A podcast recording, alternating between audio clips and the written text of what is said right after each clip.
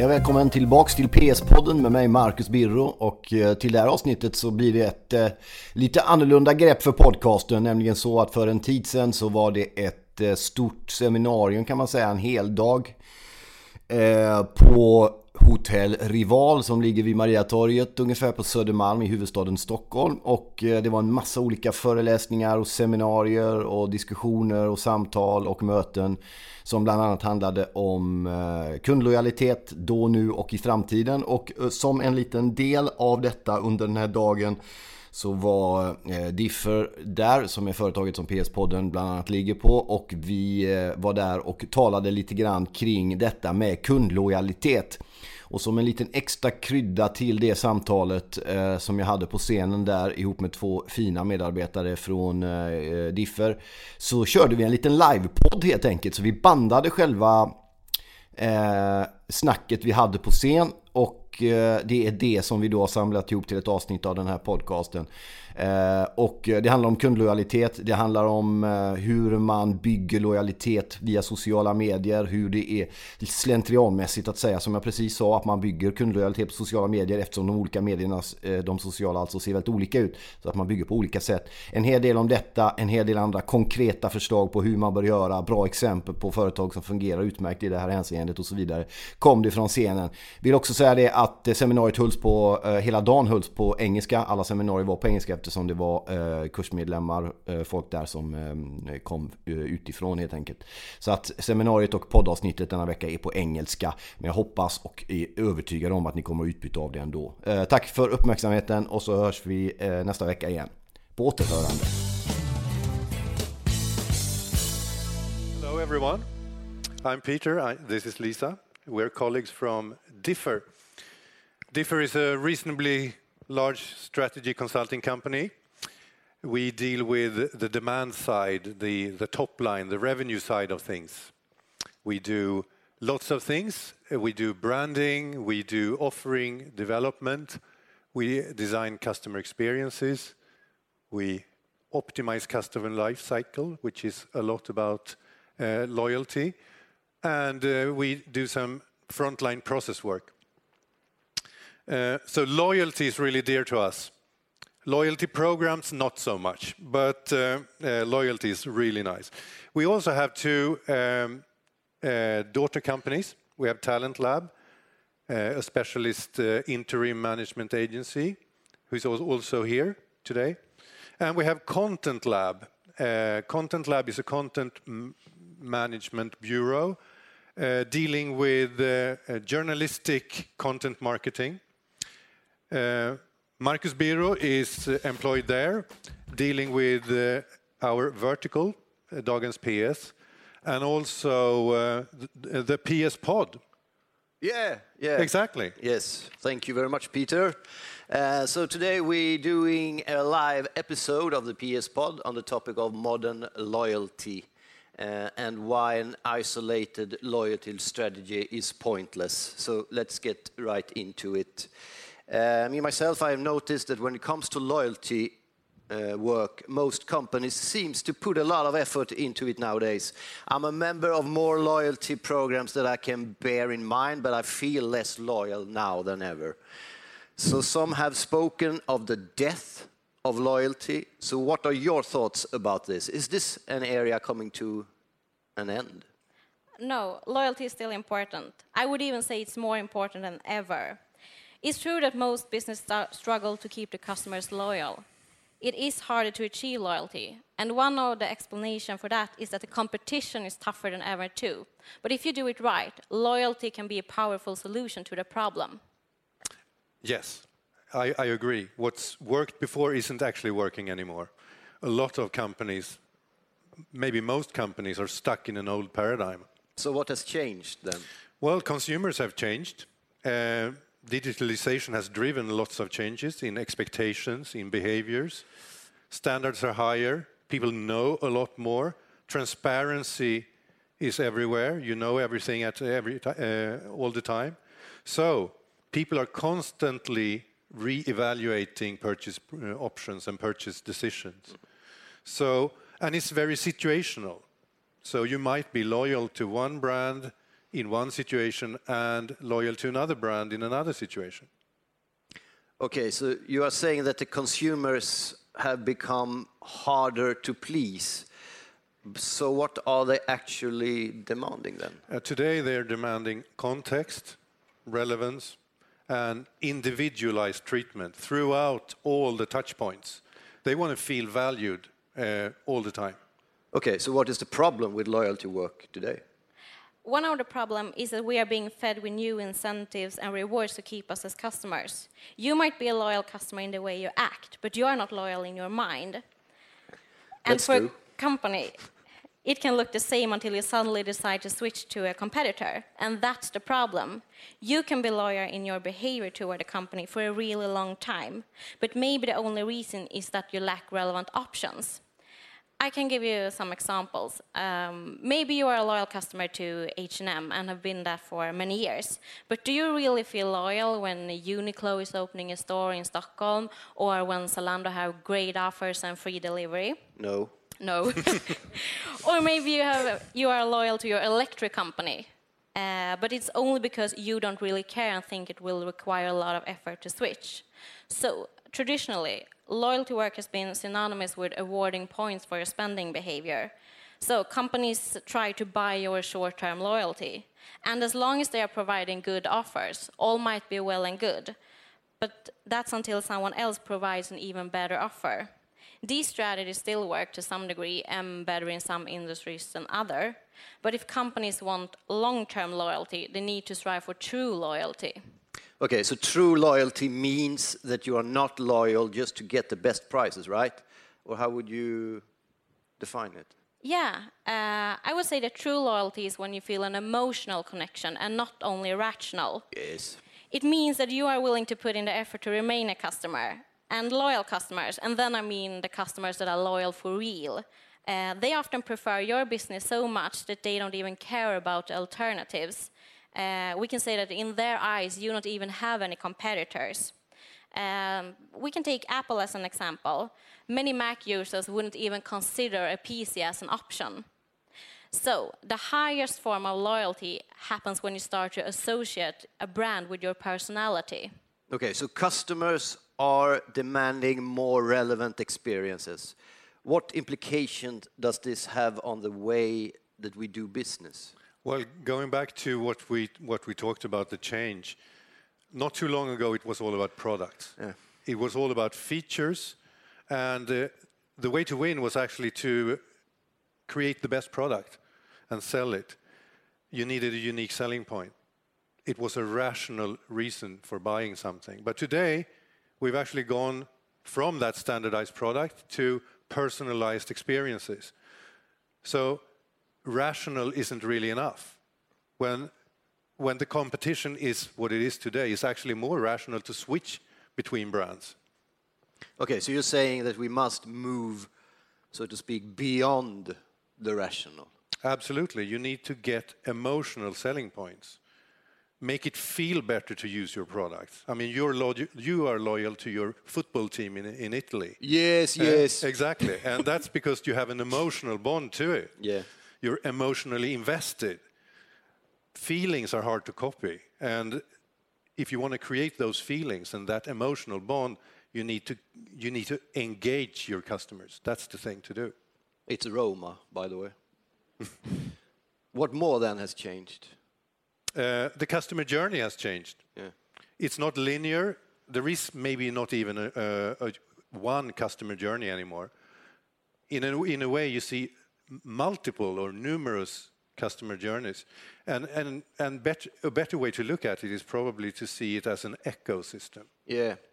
Uh, and when you say that word ecosystem, what does it really mean? We think that true loyalty will actually arise in an ecosystem. And, and if you look at nature, for instance, it's very an ecosystem is by definition dynamic. It uh, creates harmony. It it enables people to interact with each other. It adapts to change.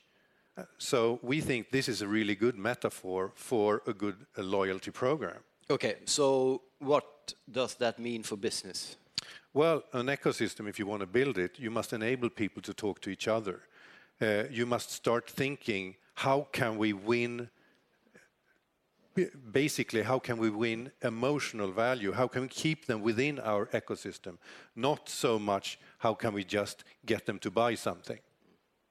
We want to create network effects. We want to enable people to talk to each other, to partners, and add value to the ecosystem. So the more they work in the ecosystem, the more valuable it gets. To exemplify what Peter is talking about, let's take cell phones. Uh, if you're the only one with a cell phone, mm. you can't call anyone. But the more people that have one, the more people you can call, and the more valuable the phone becomes. And now, when you can use your cell phone for a lot more than only phone calls, it has become even more valuable to you. So, if the ecosystem gets more valuable, uh, the bigger it gets, you get first mover advantages. That's why we see so many companies arising today who actually take all of the market or, or the lion's share of the market. So the stakes are higher now. Exactly. So uh, people need to start thinking about building an excellent ecosystem right now, or someone else will. okay, okay. Let us dive, uh, dive deeper into how you build a great ecosystem. I would imagine that this is easier said than done. I mean, most companies don't even have their own ecosystem. Uh, so how should you go about when setting up an ecosystem uh, in practice, so to speak? Well, first you, get, you need to get the customer experience right. Uh, without it, it's actually game over. So, but if you have that, uh, when information is so transparent, people will talk to each other. We will encourage people to talk to each other. Because if they find something that's really amazing, they will talk to 10 people. Now, obviously, if they find the opposite, something is not really amazing, they will probably talk to 20 people about that. That's why the ecosystem paradigm is really exponential. Yeah. We need to realize that customers are no longer loyal to, to companies, but to excellent customer experiences. So you must be obsessed with your customers. Put them in the center, listen to them carefully, and then respond by delivering a relevant, seamless, and simple solution in all the touch points. So companies need to show us that they learn from our behavior. Yeah, exactly. And the longer we have known someone, the more we should know about each other, like a really good friend. So after we have known each other for a while, you should know what I like and what I don't like, and then personalize my experience based on that. Yes. And traditionally, customer insight has been based on historical behavior. But now we can use real-time data and advanced predictions to provide a personalized experience, and the customer really expects us to do that. Okay, so which companies would you say treat their customers in a really good uh, good way then so to speak? well I, I think the, the, the, the brands that actually create an ecosystem paradigm or create a product or an experience which has that aspect is really a good example and obviously Spotify is a good example of, do, of that yeah. you can create your playlist but you can also share them with, uh, with each other they use the data, your, your pattern of listening, and they provide you with personalized recommendations. So I think they, that is a good example of, a company that's providing a lot of value because they help people find new music. Like uh, I found Raised Fist from yes. uh, Luleå. That's a very good metal band. Yes, it is. Apple comes up and they have a streaming service which is about as uh, good, I guess, and probably free. Uh, why would I try that? You know, I would lose my playlists, I would lose my shares with other people, and they would probably end up recommending because I'm 57 years old, they would recommend ABBA to me. Yeah. So, you know, why would I do that? Or, what, or what, we in Sweden call dansband. Yes, yes. that could be a real disaster. Yeah. So I think they have a good ecosystem paradigm going there. Uh, good. Take Starbucks as another example. Uh, what they do is that they combine customer insight with gamification to create engaged customers. Uh, they provide customers with little challenges to steer them into the desired behavior. So if they notice that you never buy from them on Tuesdays, you might get, double point on that day. And if they wanted to try a new product, you're challenged to buy three products. Two of these they already know that you like, and the third one is uh, new and some, some product you'll, you'll probably like. Since they know you and your behavior, they can provide these challenges for you. Okay, but let's pretend you managed to create an ecosystem uh, that, has a that has a great customer experience. Would you then suddenly become immune to competition from other companies? Behind me it says create customer communities. That's because Robert there, he's clicking. Yes, he is. Yeah, I forgot to introduce you. Yeah. anyway, yes, you're not immune for sure if you create that ecosystem, but you've come a long way, clearly. So if you have an ecosystem with good customer experiences, people will actually put an effort to stay within them. That will make the, the ecosystem even more powerful, and you can start creating a community. Get people to interact with each other. Get uh, people to interact with partners. Engage them uh, in a good way. And listen in to what they're saying, naturally. Make them feel like, like they're part of a family. Uh, and strengthen the bonds between them, because that will strengthen the bond with your brand as well. Well, I'm thinking of uh, like a company like Harley Davidson, for an example, is a company that has a strong sense, really strong sense of community. Is that right? That's true. Yeah. You wouldn't mess with a Harley Davidson owner. Um, no. And, and it's a good example, actually, because they don't actually construct very good mo motorcycles. Everyone knows that. They may, they may sound good, but they actually are pretty bad. They're looking quite good. They are, they are, that could be true. Yeah. But they are, and, and in a way, it feels, it's just because it feels right that people associate it with the, the amount of freedom that you get. Uh, it, in a way, they're not in the motorcycle business, they're in the lifestyle business. And that's the powerful thing about what they're doing. They help you define who you are. They, they create some loyalty nirvana actually by doing that. And in a way, they create their experience together with their customers. And that's what we want uh, everyone to do. So when customers starts to create things together with you, they become more uh, engaged. Exactly. right? They invest emotionally in you. Yeah. And the, th the things they create for you will exist only in your ecosystem. Uh, take Apple again. When they opened up the App Store and let people invest in their ecosystem by developing good apps, yeah. you know, they really did a smart thing. They, now they have hordes of people actually working for them for free with the same incentives. So it, it's actually quite nice. It's, it sounds like a dream position to have. Ex absolutely. They want their app to be a hit, and so does Apple. What about Amazon then? They have uh, surely an enormous ecosystem. Yeah, Amazon's Prime membership is pure genius, yeah. and they have achieved ecosystem excellence. Uh, Members enjoy unlimited, fast, and free delivery for around 100 bucks a year. Uh, and they also get access to lots of value-adding services like Amazon's video and music streaming services. So basically, Amazon provides their customers with a great offer. And for those that already buys a lot from Amazon, it's a no-brainer, and the membership will finance itself. But the winning point is that these customers are now incentivized to, to make most of the purchases from Amazon instead of buying from competitors it's more convenient for the customers to stay within Amazon's ecosystem and the competition become a lot less relevant for Amazon's users. But so to me, it seems like one of the biggest advantages of building an ecosystem is that you trap your customers inside the ecosystem. Yes. Yeah, but I wouldn't say trap. Okay. Uh, when you get the ecosystem right, a side effect will be that it's much harder for the customer to leave. They're trapped. no. Sorry. okay. it's okay. They're not trapped. Okay. Um, it's harder for the customer to leave, but that's not only because uh, it's not because you have taken cheap tricks to achieve it. It's because the experience is so good, so the customer want to invest their time and energy in your ecosystem, and there is no way they can take the things they have created with them. Peter can't take uh, his playlist with him, um, since it's an integral part of the company. So the longer you're inside of an ecosystem, the more you stand to lose by leaving. Uh, we can take Instagram as an example here. Most of the things people value with Instagram are created by us, their users. So if uh, if you leave Instagram, all your content, your comments, your followers, and all the likes will be gone. Yeah.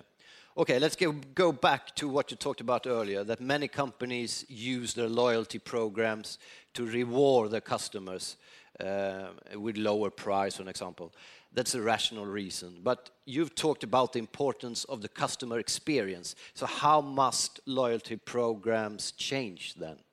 Great question. Yes, I know it was. You write it. exactly. Now, I think it is an important thing, though. These things about prices uh, and all the rational arguments isn't really working. That's not really where you need to aim. When everyone does the same, you know, gives away all these discounts and, and uh, points and other things, uh, it's just something that it's just hygiene. It's something that you need in order to compete, but it won't win you anything anymore. So if you keep your loyalty strategy as an isolated one, separate from the product, separate from anything else that you do, it's actually pointless. You only give away money, you only give away value, and you get nothing in, in return. It should be part of creating that customer experience.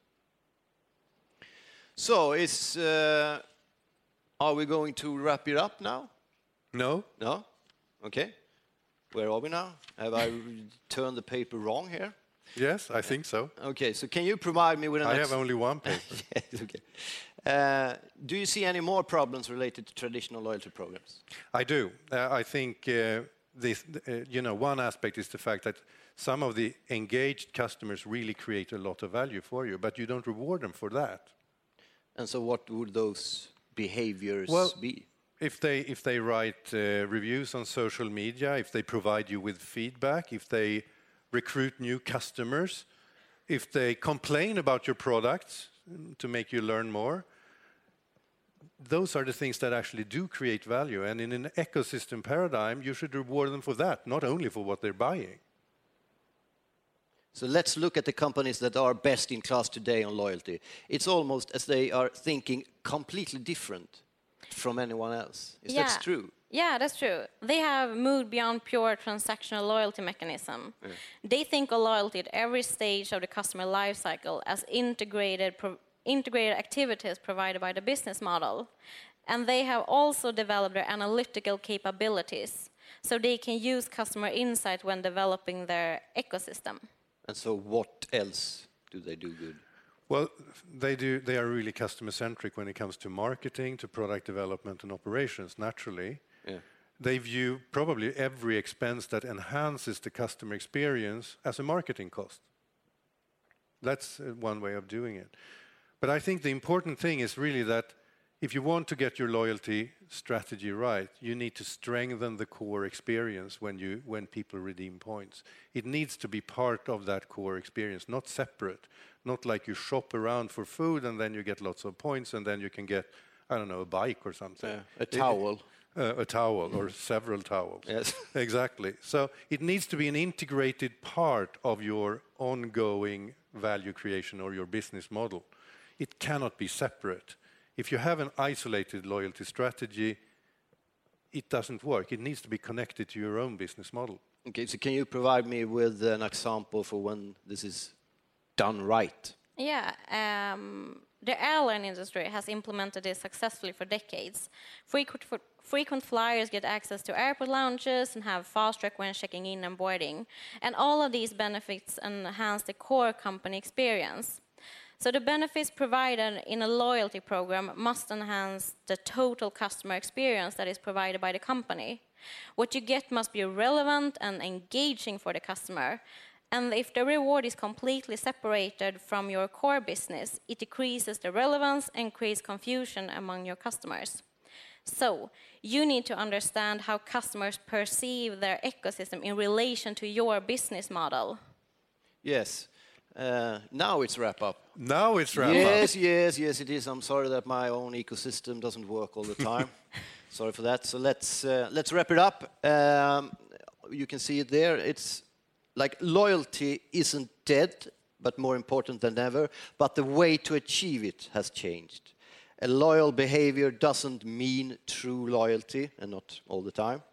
We need to move beyond rational benefits to emotional benefits uh, there needs to be a shift in mindset going from how can we win customers to how can we keep customers. Customers are not loyal to companies anymore, but to excellent customer experiences.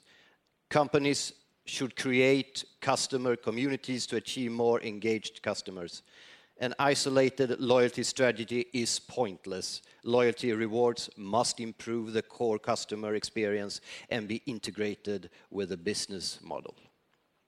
Well put. Yes, yes. Thank you. So thank you very much. Can we have an applaud for the pod? It would sound nice that you are actually here. Thanks. Thank you very much. Thank you. Thank you very much. First time live. You did it very well, I would say. Thank you. Okay, yeah, I agree. The answers was kind of.